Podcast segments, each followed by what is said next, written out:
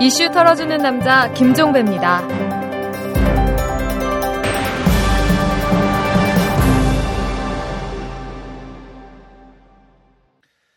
2월 15일 수요일에 전해드리는 이탈럼입니다. 이 재벌 관련 자료가 하나 나왔네요. 1990년 이후 10대 재벌 총수 가운데 7명이 사법 처리를 받았는데 이들의 선고 형량 총 합이 22년 6개월이다. 이런 자료입니다. 1인당 3년이 넘는 징역형이 선고된 셈인데요. 하지만 7명 모두 집행유예로 풀려났다고 합니다. 집행유예 선고 비율이 100%인 거죠.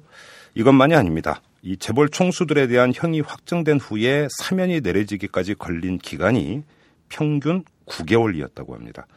자, 그럼 일반인은 어떨까요? 이 재벌 총수들이 100% 집행유예 선고를 받을 때 일반인들은 25%만 집행유예 선고를 받았다고 합니다.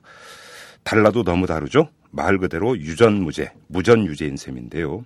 온 국민이 다 아는 얘기인데도 굳이 다시 꺼낸 이유가 있습니다.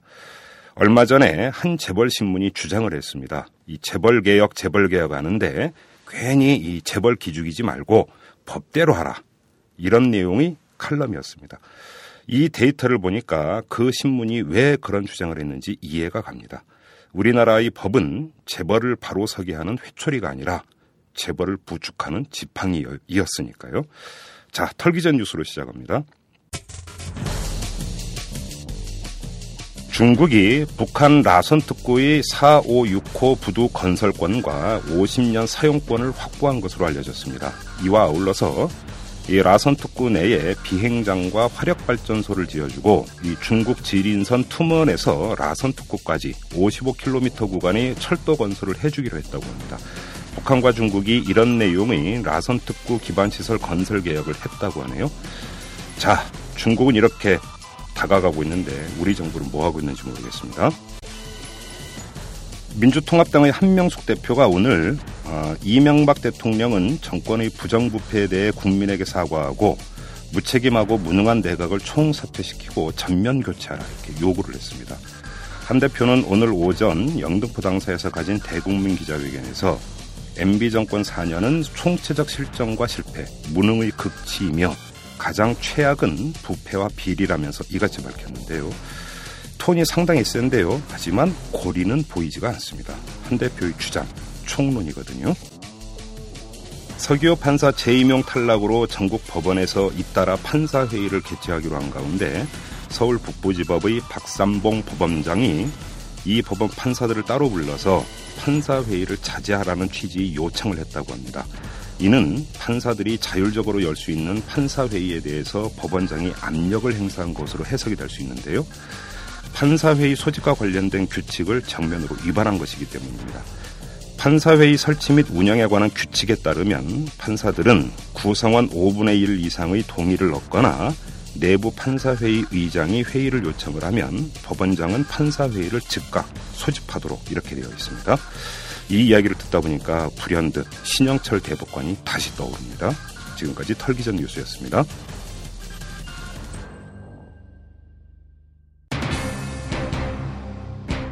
노동조합은 함께 사는 방안, 새로운 모델, 쌍용차 모델을 어, 주문하고 주장하고 있습니다. 그것이 받아들여지고 그것이 사회적으로 인정되는 그런 싸움을 해나가겠습니다. 아, 노조가 지속적으로 어, 불법 파업을 어, 계속 한다면 회사는 어, 법과 원칙에 따라서 어, 엄정하게 이에 대처해 나갈 계획입니다.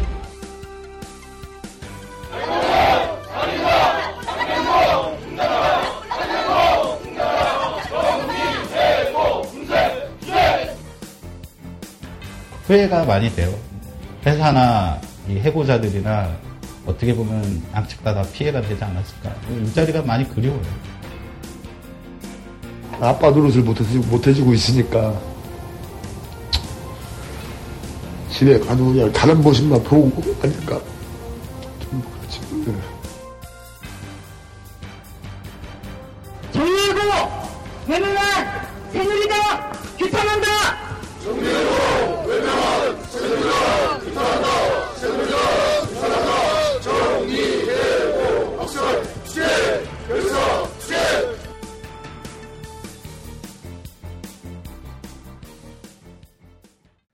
자, 쌍용 자동차 투쟁. 오늘로 꼭 천일이 됩니다. 3년 가까운 기간이 흐른 건데요. 이 기간 동안 어떤 일이 있었는지 애청자 여러분들 얼추는 아실 겁니다. 3천 명에 가까운 노동자가 희망퇴직이나 정리해고 무급휴직 형태로 회사를 떠났지만 한 명도 회사로 돌아가지를 못했습니다. 회사가 정상화되면 무급휴직자부터 부르겠다고 철석같이 회사가 약속을 했지만 지키지 않고 있는 거죠. 회사가 이렇게 배째라로 일관하는 동안 21명의 노동자가 세상을 떠났습니다.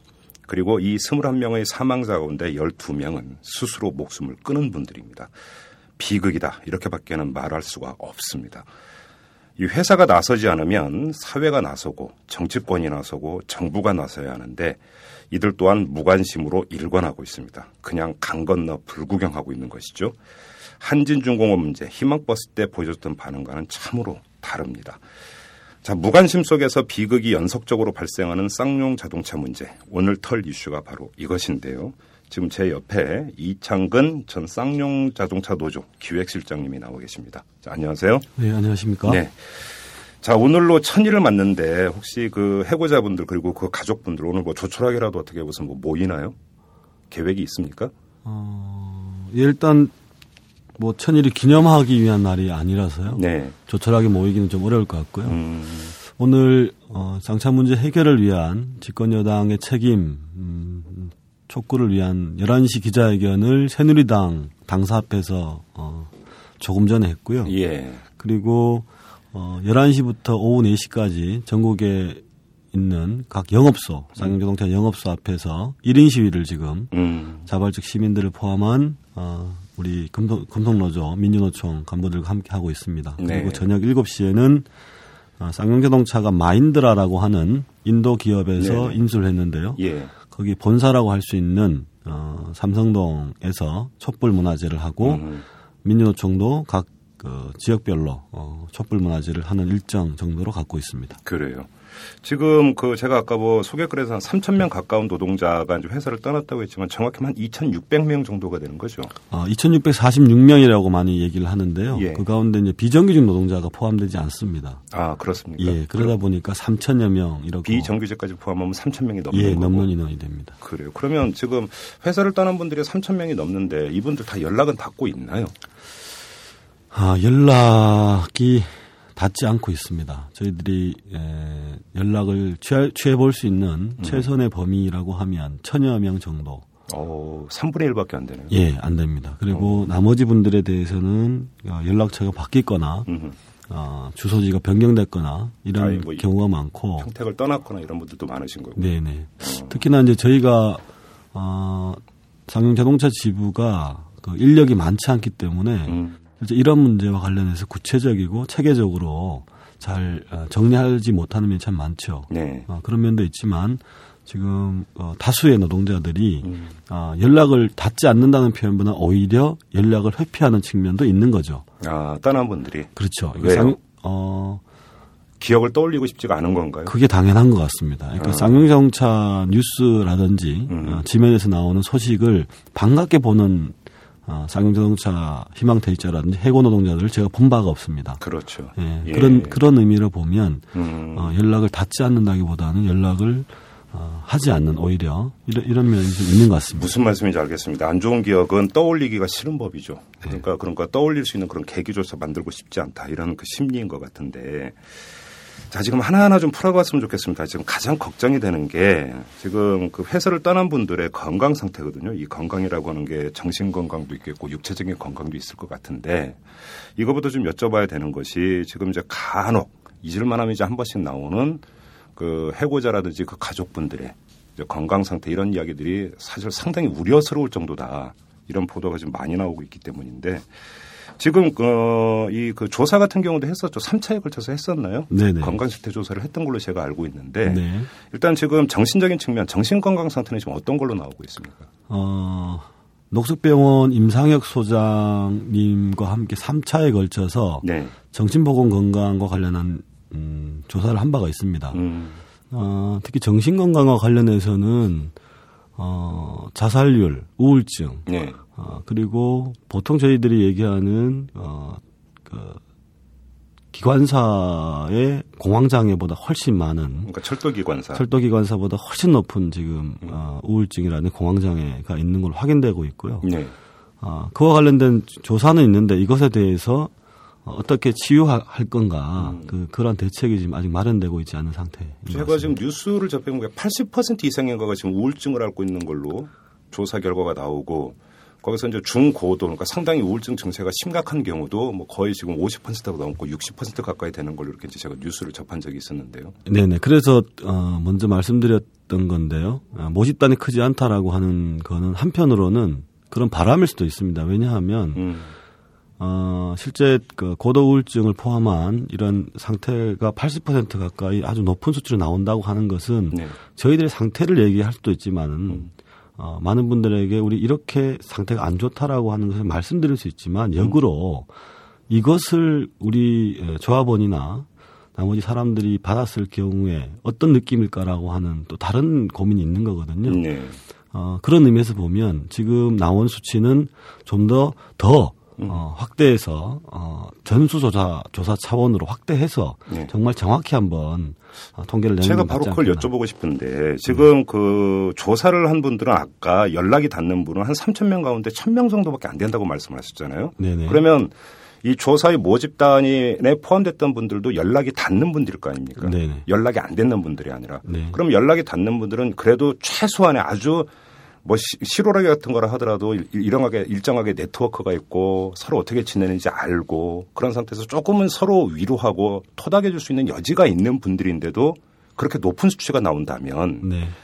연락이 닿지 않는 분들 그래서 고립감을 느끼고 이런 분들은 훨씬 더 심할 수 있다는 추측이 얼마든지 가능한 거거든요. 예, 추측할 수 있다고 좀 보여집니다. 그렇죠. 예, 예. 지금 결국은 이 그 정말 안타까운 소식이지만 한 분, 두 분 스스로 목숨을 끊는 경우도 결국은 이 우울증 이런 것을 이기지 못하고 결국은 그러니까 스스로 자기 목숨을 끊는 이런 경우로 결국 귀착이 되는 거 아닙니까? 네네. 상당히 좀 심각한데요. 지금 육체 건강 같은 경우는 어떻습니까? 지금 그 아까 이제 21분이 이제 세상을 등졌다고 말씀을 드렸고 이 가운데 12분은 이제 스스로 목숨을 끊으신 경우고 9분은 뭐 이제 그 자살은 아니고 한데 또 여기서 그러니까 뉴스만 놓고 보면 돌연사인 경우가 네. 있는 것 같아요. 이게 뭐 심근경색이나 이런 거하고 연결이 되어 있는 겁니까? 어, 일단 이제 보통 돌연사라고 하는 이 병명이 있는 건가? 이 4인 1 돌연사라고 하는 것이 맞는 건가? 사회적인 용어 아닌가 싶어요. 예. 의학적인 용어는 아닌 거고. 예, 아닌 것 같습니다. 예. 어, 심근경색이라든지 어, 최근에 21번째 돌아가신 분 같은 경우는 그 당뇨에 의한 합병증인 것 같습니다. 당뇨. 예. 예. 그 원인이 술이라고 지금 얘기 나오고 있는데요. 음, 어, 따지면 술이 아니라 제가 볼 때 약물인 것 같습니다. 그거 술, 약물요? 그렇죠. 그러니까 아, 술입니다. 술인데 예. 그것을 해고자들이 겪게 되는 어, 어, 차원으로 보면 그건 약물이 아닌가 술이라고 하는 것은 그냥 한편으로는 술 자체가 자체가 수, 그러니까 술을 마셔야만이 좀 마음을 달래고 예, 잊을 예, 수가 있으니까 예. 예, 아, 무슨 말씀인지 알겠어요. 그런 차원으로 지금 어, 좀 파괴되고 있는 것 같고요. 예. 어, 건강 상태라고 보면 사실상 어, 우리가 그 아주 음, 일반적으로 자신의 건강 검진을 어, 할수 있는 여력이 되는 건가 쉽지 않다고 보여지고요. 그렇죠. 특히나 이제 치과라든지 음. 아, 좀 미, 미뤄지게 되는 거죠. 그렇죠. 어, 이런 부분에 보면 아직 지금 건, 어, 정신 건강 쪽에만 저희가 주목하고 있지만 육체적인 건강이라든지 이런 것도 상당히 지금 어, 좋지 않은 상태인 걸 알고 있습니다. 그래요. 그리고 이렇게 뉴스를 보다 보니까 이제 그 해고 노동자 본인이 아니라 부인이 또 사망하고 이런 경우도 있더라고요. 어, 지금, 음, 그렇죠. 어, 부인 사망은 지금 두, 예. 두두 번입니다. 분인가 예. 계시죠. 비극적으로 두 분 다 자결을 하신 상태인데요. 예. 어, 한 분은 파업대 예, 공권력 투입 당일 예. 2009년 7월 21일 날 음. 새벽에 자결을 하신 거고. 또 한 분은 어, 2010년이죠. 2010년 4월에 돌아가셨는데 음. 문제는 그분의 남편이 소위 이제 무급휴직자 음. 1년 뒤에 복직을 약속했던 그렇죠. 예. 분이었거든요. 예.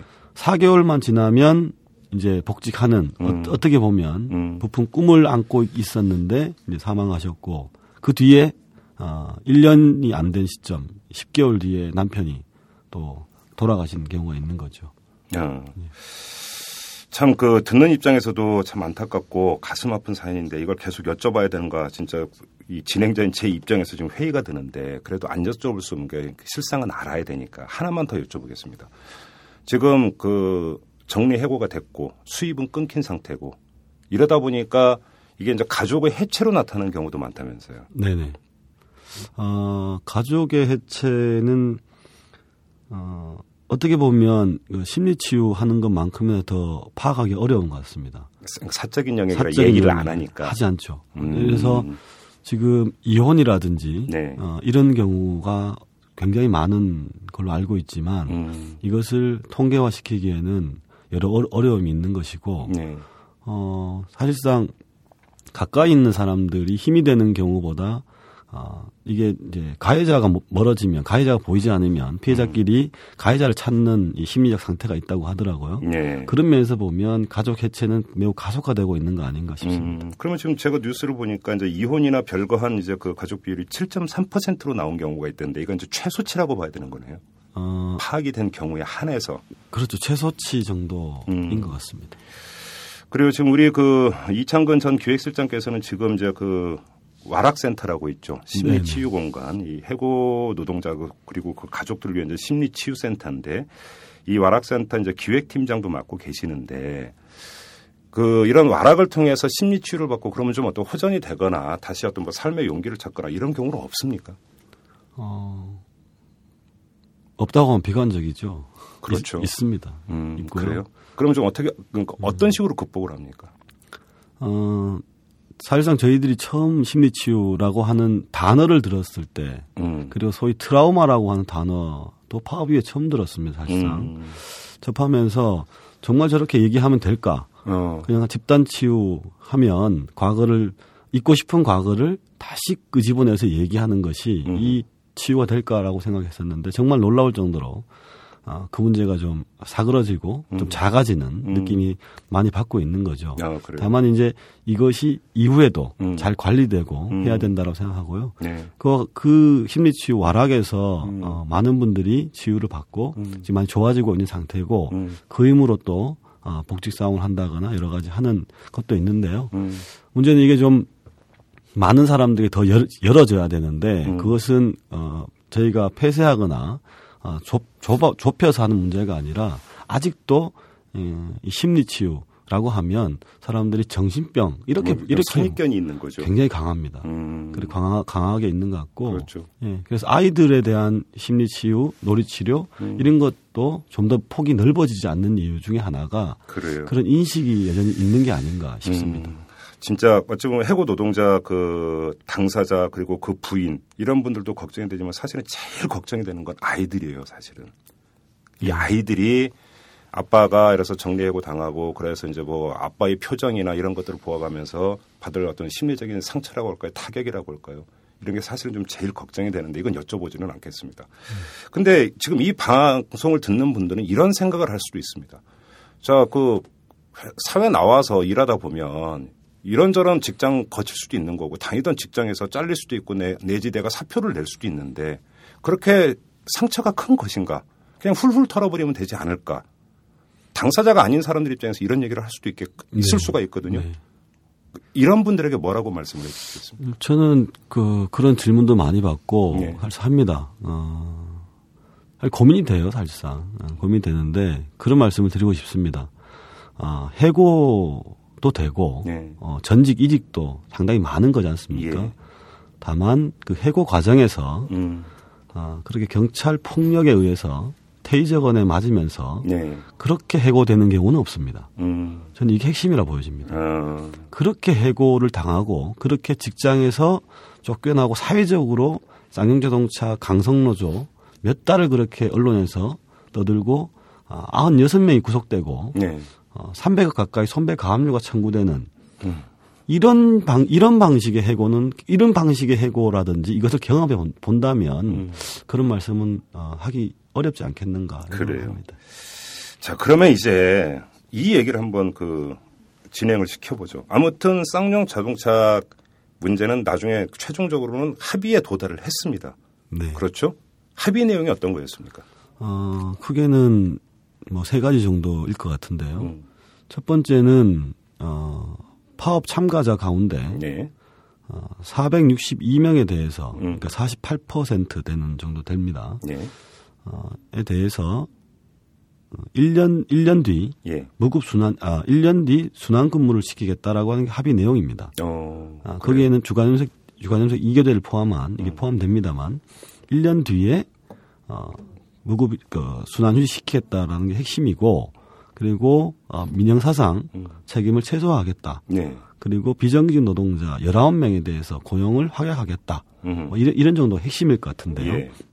요 얘기를 더 드리기 전에 그 합의가 이루어지는 과정이 음. 그것이 공정했는 건가? 예. 경찰이 4천 명이 넘게 음. 주변을 둘러싸고 있고 음. 그렇게 그것을 했는 것이 과연 공정했던 건가를 일단 짚어야 될 것 같고요. 네. 그러함에도 불구하고 음.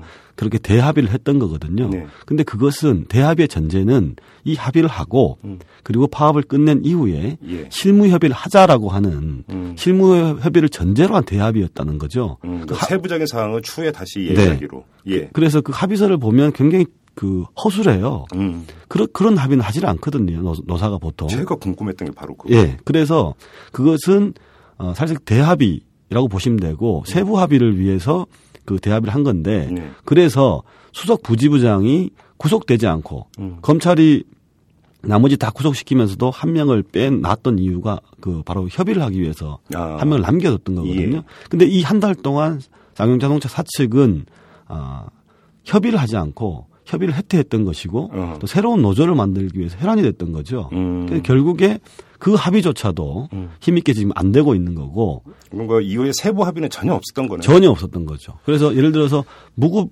그러니까 1년 뒤 순환 복직하는 사람들을 누가 선택할 거냐, 음. 회사가 선택할 거냐, 노조가 선택할 거냐 음. 이런 문제에서부터 그렇죠. 그럼 기준은 뭐냐? 그렇죠. 라고 하는 문제 핵심적 문제와 관련해서 회사가 전혀 어, 협의를 하지 않고 독단으로 했다는 거죠. 그러니까 기억을 더듬어 보면 1년 뒤에 네. 회사가 정상화되면 네. 무급휴직자부터 다시 재고용하겠다. 네. 이런 합의가 있지 않았습니까? 네네. 근데 여기서 이제 문제는 회사 정상화의 기준이 뭐냐. 네, 그렇죠? 네, 아무튼 지금 재고용한 경우가 단 한 건도 없죠.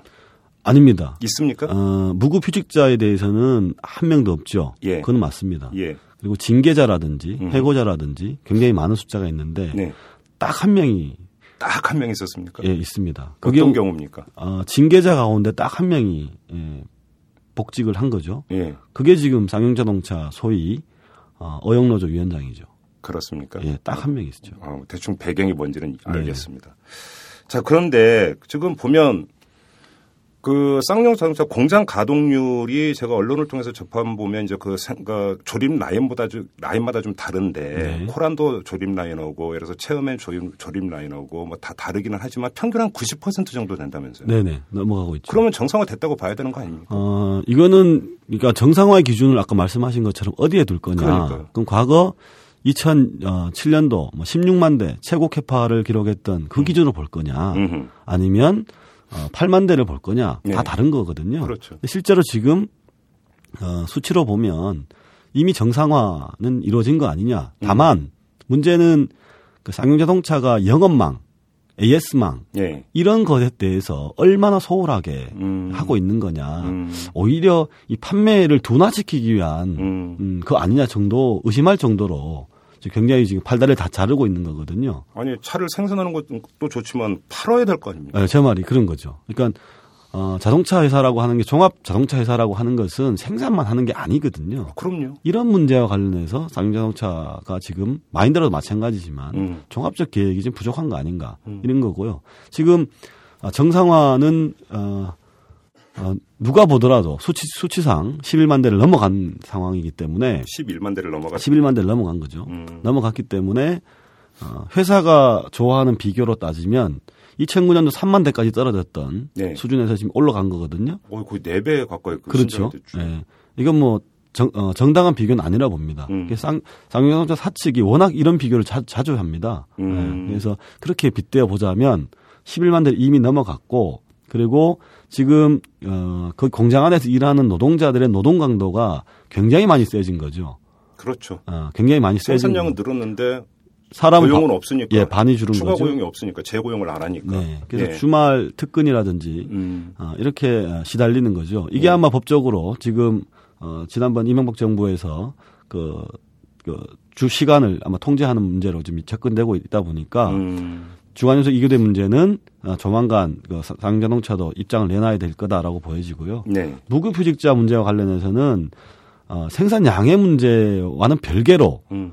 1년 뒤에 복지 시기로 합의를 한 거예요. 정상화 여부와 상관없이. 그렇죠. 그러면 그, 그 얘기는 뭐냐면 당장 일을 일을 들어와서 일을 하, 어, 해야 된다 말아야 된다 문제가 아니라 직원으로 인정을 해야 된다는 거죠. 그렇죠. 무급 휴직이니까 예. 회사를 떠난 건 아니죠. 예. 그래서 그러면 예. 그때부터 발생하는 음. 임금에 대해서는 지급해야 되는 게 맞는 거죠. 그렇죠. 1년 그 뒤부터는 1년 뒤부터 지급해야 예. 되는 게 맞는 거. 그 예. 임금이 얼마 수준인 거냐는 논의할 수 있는 건 따질 수 있는 건데. 네. 근데 전혀 그렇지 않, 한 푼도 주지 않았다는 거고요. 아, 더 예. 기막힌 거는 고용노동부에 어, 쌓여 있는 그러니까 어, 무급휴직자들에 대해서 줄 수 있는 돈도 회사가 신청하지 않아서 그게 17억 가까이로 알고 있는데요. 그것도 주지 않는 뭐 이런 사례도 있는 것이고 지금 활용할 수 있는 건 굉장히 많은 거거든요. 예. 근데 전혀 활용하고 있지 않다. 무급자의 문제는 아, 그런 거다 이렇게 보고 있습니다. 그러면 그 문제에 대해서 회사 쪽에서는 어떤 논리를 펴고 있는 겁니까?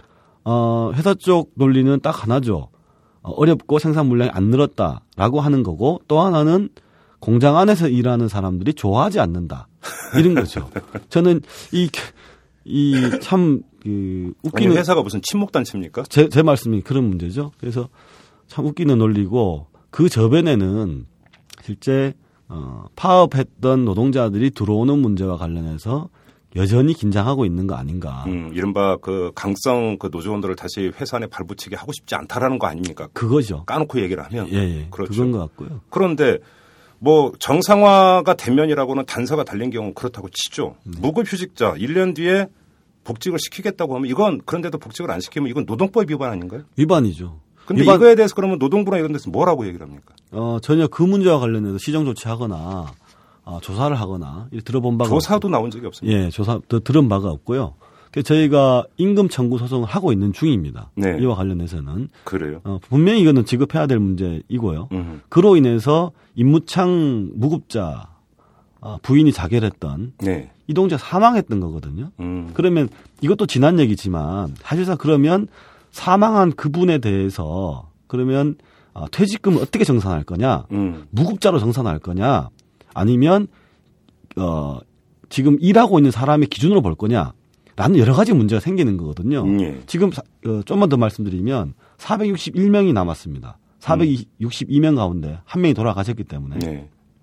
그러면 지금 461명이 이, 이분들 가운데 교통사고라든지 음. 여타 여러 가지 문제로 사망하거나 다치거나 가족이 어떻게 되거나 했을 경우에 그럼 이 책임은 회사가 있는 거냐 없는 거냐 음. 이런 문제거든요. 그렇죠. 아주 중요한 문제예요. 예. 회사는 이 문제에 대해서 지금 입장으로 보면 관련이 없다는 거란 말이죠. 음. 이거 심각한 문제가 아니겠느냐 이렇게 보는 거죠. 그래요.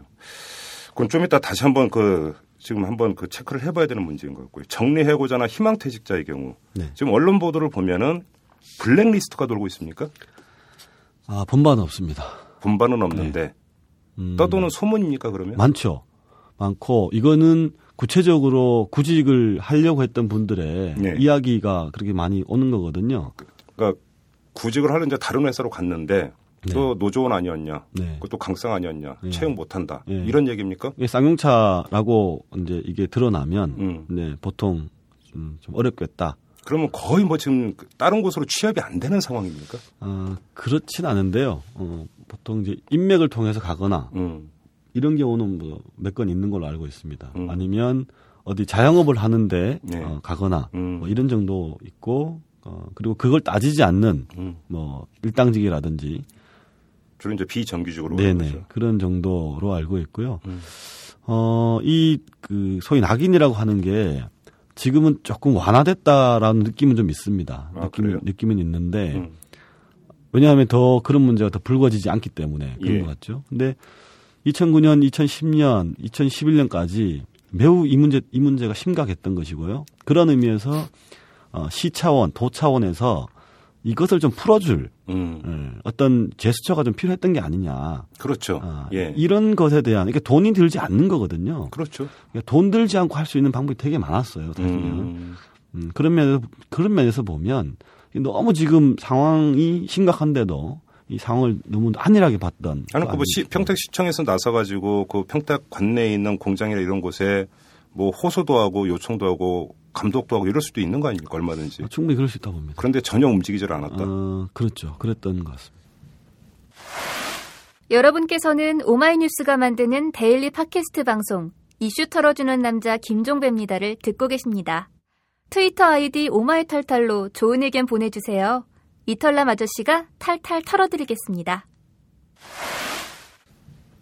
그러면 아까 이제 말씀하시면서 그 1,600명 정도는 연락이 아예 닿지 않고 그나마 그 조금이라도 연락이 되는 분이 한 1,000명 정도 된다고 했는데 네. 이 1,000명 가운데 재취업에 성공한 분들이 한 어느 정도 되는지 한번 파악을 하셨습니까? 음, 그러니까 지금 대부분 일은 하고 있죠. 아, 일은 하고 있습니까? 일은 하고 있죠. 어. 그러니까 어, 고용의 질이 어떤 거냐 가좀 다르긴 한데 음. 일은 하고 있죠. 그러니까 예를 들어서 뭐 이제 뭐 이른바 노가다라든지 예, 그런 경우가 상당히 좀 많죠. 음. 많고 또 안정적으로 고용된 경우는 별로 없는 거고. 아, 별로 없는 상황이고요. 예. 문제는 창업을 하려는 사람도 꽤 있습니다. 근데 창업이면 어, 그게 이거는 쉽나요, 그게?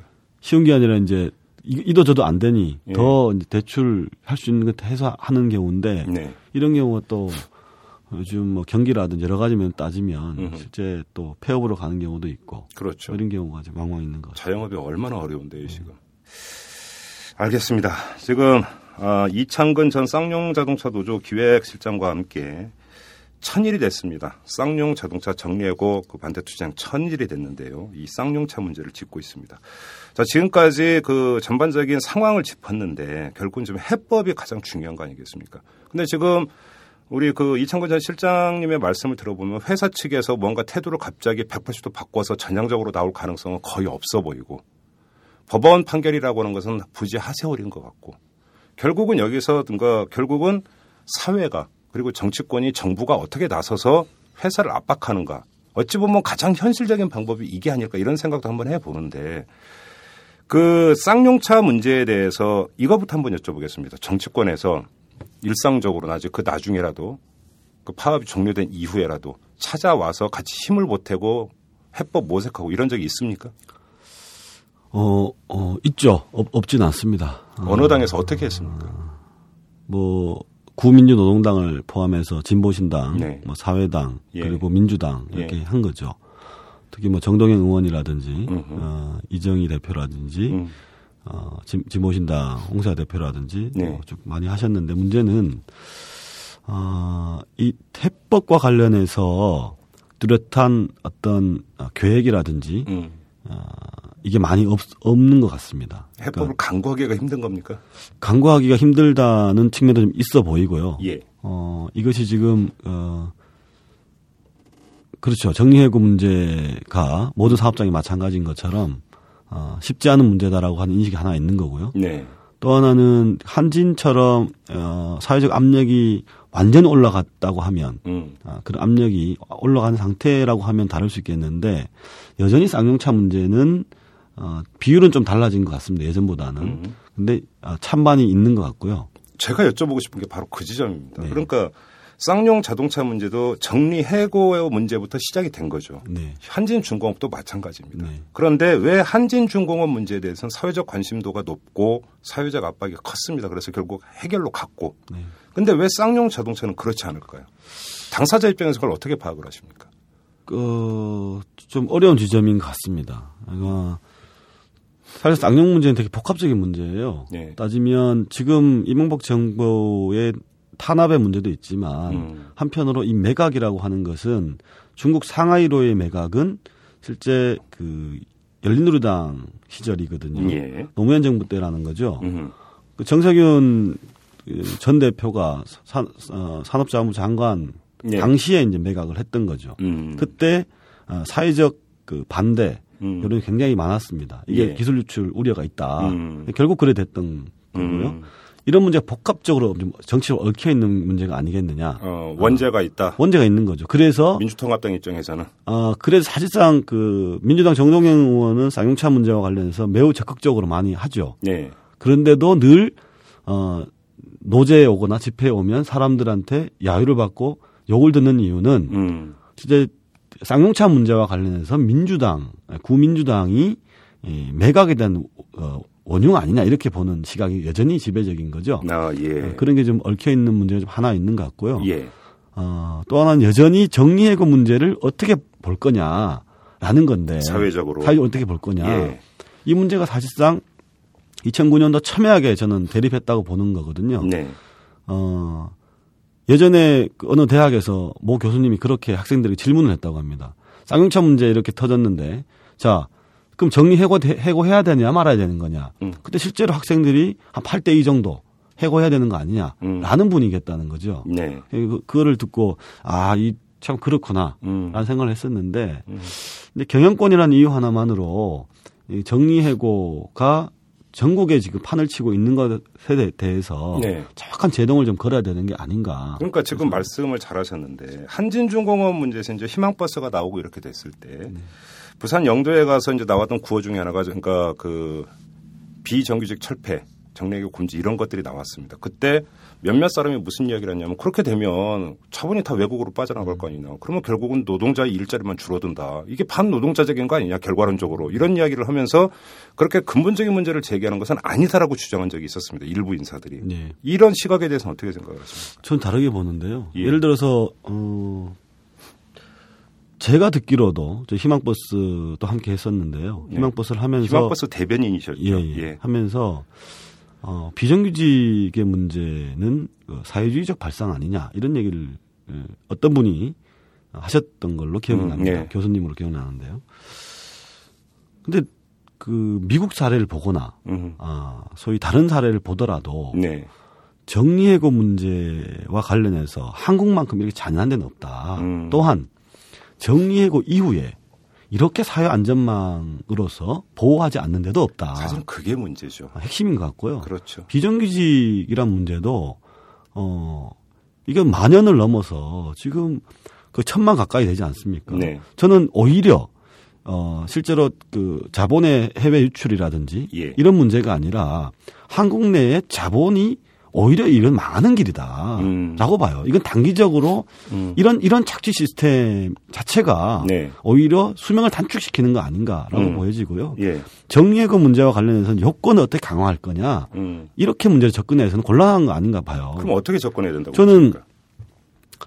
어, 좀, 어, 좀더 노동자 입장에서 예. 가야 되는 것이고 특히나 어, 아까 말씀드린 것처럼 이 정리해고 이후의 문제 음.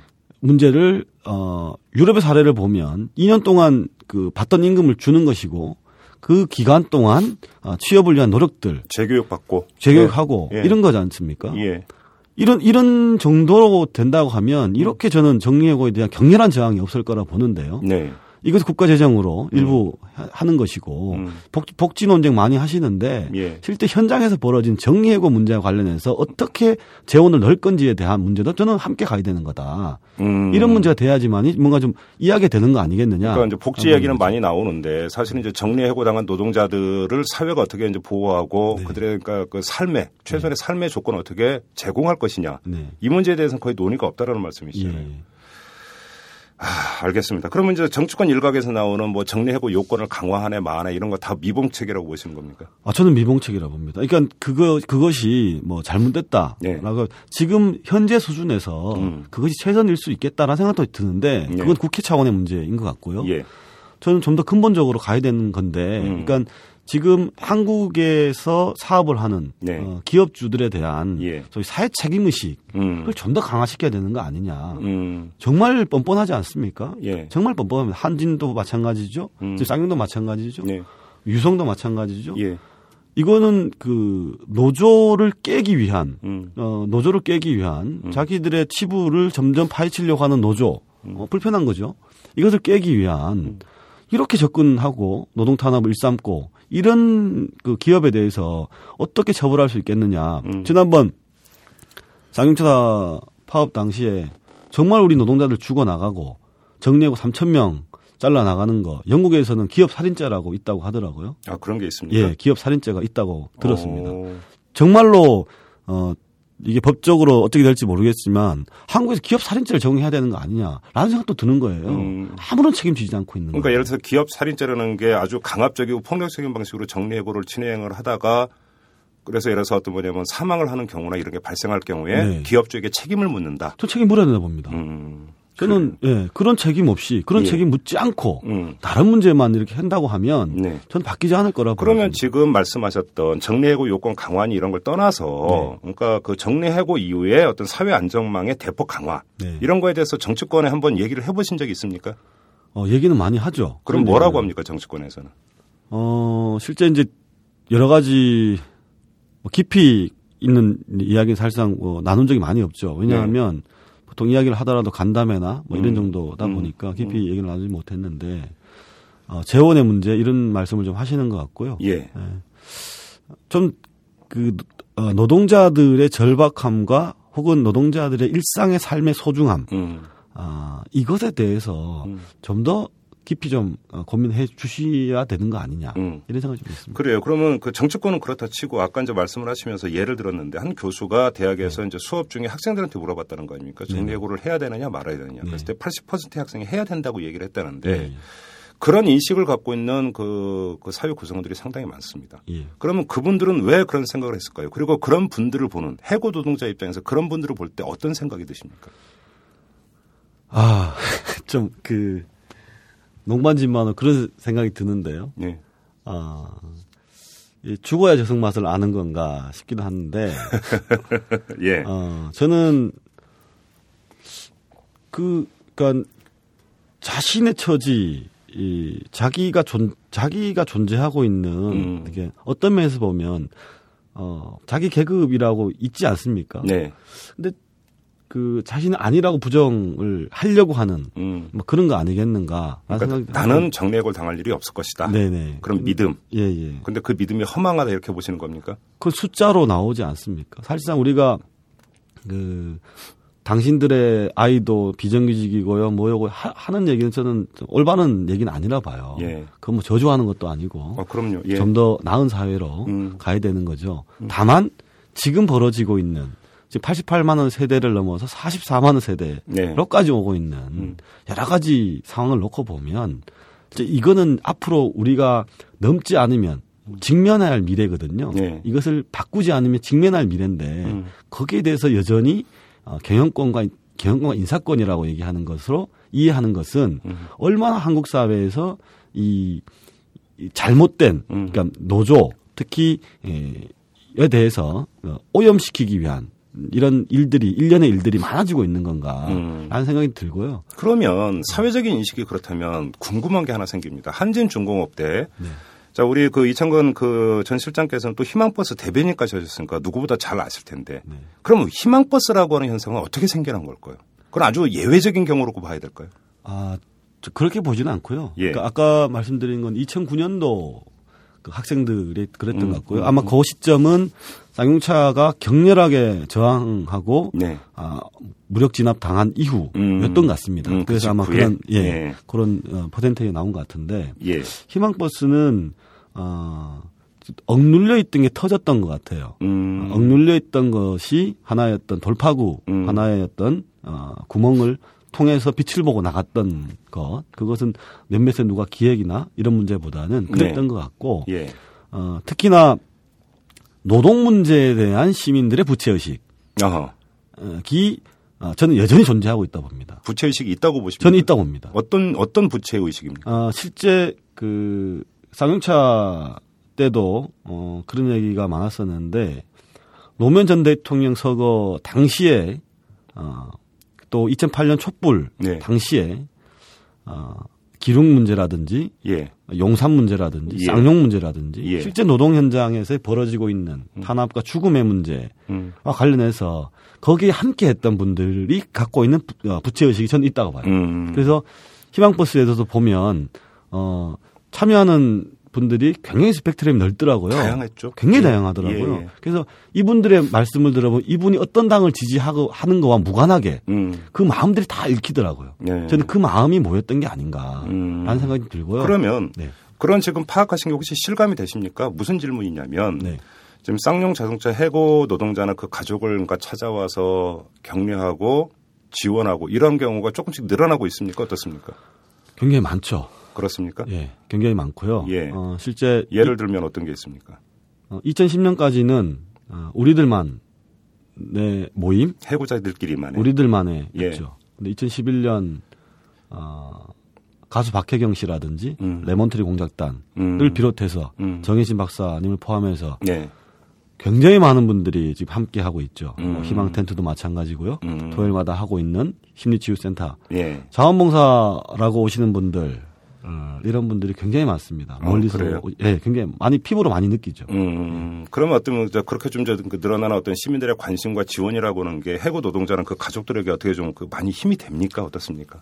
아, 많이 되죠. 그래요? 많이 되고요. 예. 그것은 아, 물질적인 문제를 포함한 음. 또 물질적 문제를 넘어선 예. 마음인 것 같은데요. 예. 아, 외롭지 않다라는 느낌. 그게 제일 중요한 예, 거죠, 사실은. 혼자 싸 혼자 외롭지 않다. 음. 아, 라는 느낌을 끊임없이 우리한테 주고 있거든요. 예. 저는 그게 핵심이라고 보는데 그래서 그 느낌을 많은 분들이 함께 공유했으면 좋겠다. 음. 하는 게 정말 바람이고요. 예. 그런 바람이 좀 모여서 음. 우리 해고 노동자들, 희망퇴직한 노동자들이 함께 모이는 공간으로 많이 발전했으면 좋겠다. 이게 좀 음. 바람. 근데 그렇게 지원하고 이러는 분들은 이제 다 이제 평택으로 찾아오시는 분들이고. 네. 근데 아까도 말씀을 하셨지만 1,600명이 넘는 절반이 넘는 분들은 지금 떠나고 아예 연락을 끊어버린 분들이잖아요. 네. 근데 오히려 이런 분들이 더 고립감을 느끼고 마음의 상처를 더 치유하지 못하고 이런데 네.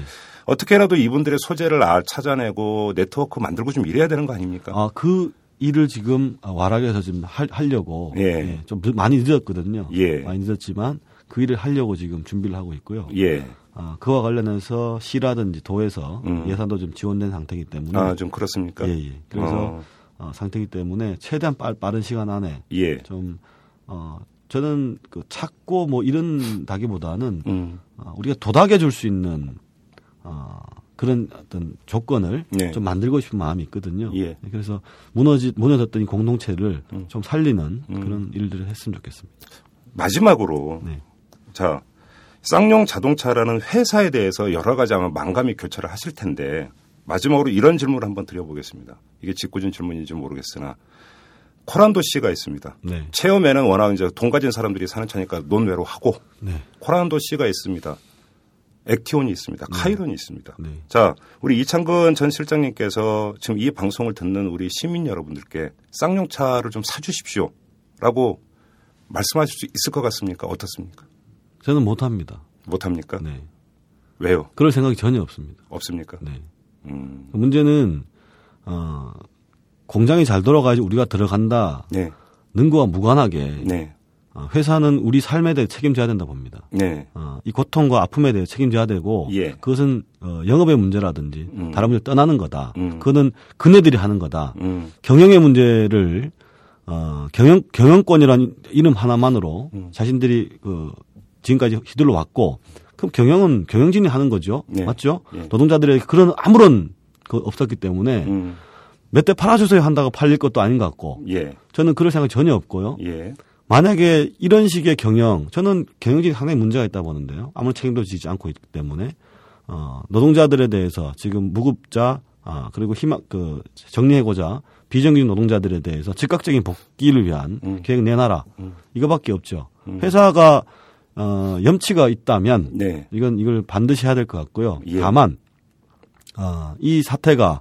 원만히 해결되는 과정이라고 하면 음, 충분히 더 많은 음, 어, 일들은 할 수 있겠다 이런 생각을 하죠. 지금 단계에서는 전혀 그럴 생각이 없습니다. 알겠습니다. 상당히 힘주어 말씀을 하시는데 마무리 삼아서 이렇게 말씀을 드려야 될 것 같습니다. 의례적으로 빨리 이 상황이 종식되고 해결점을 찾았으면 좋겠습니다라는 말씀은 못 드리겠습니다. 솔직히. 다만 이 방송을 들으시는 분들이 이 해결점을 모색할 수 있기 위해서 시민의 한 사람으로서 무엇을 할 수 있는지 이것들을 한 번만 좀 고민해 주십사. 이런 말씀을 드리면서 오늘 인터뷰를 마무리하도록 하겠습니다. 자, 이창근 전 쌍용 자동차 노조 기획실장과 함께 했는데요. 고맙습니다. 고맙습니다.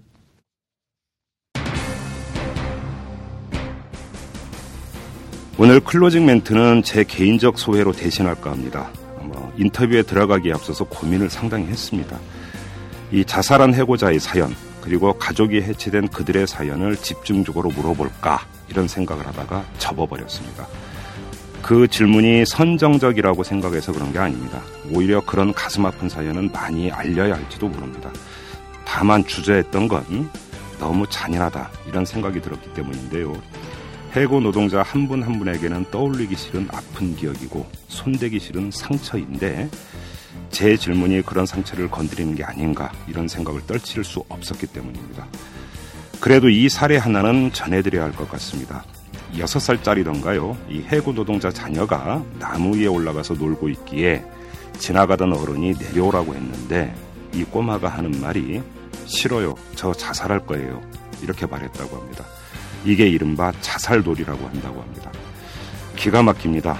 회사는 돈 몇 푼 아끼려고 공장문을 걸어 잠그는지 모르지만 그런 행위가 해고 노동자는 둘째치고 해맑아야 할 아이들 가슴에 시퍼런 멍을 만들고 있기 때문입니다. 쌍용 자동차 이 얘기 듣고 있을까요? 꼭 듣기를 바랍니다. 지금까지 이탈남 김종배였습니다.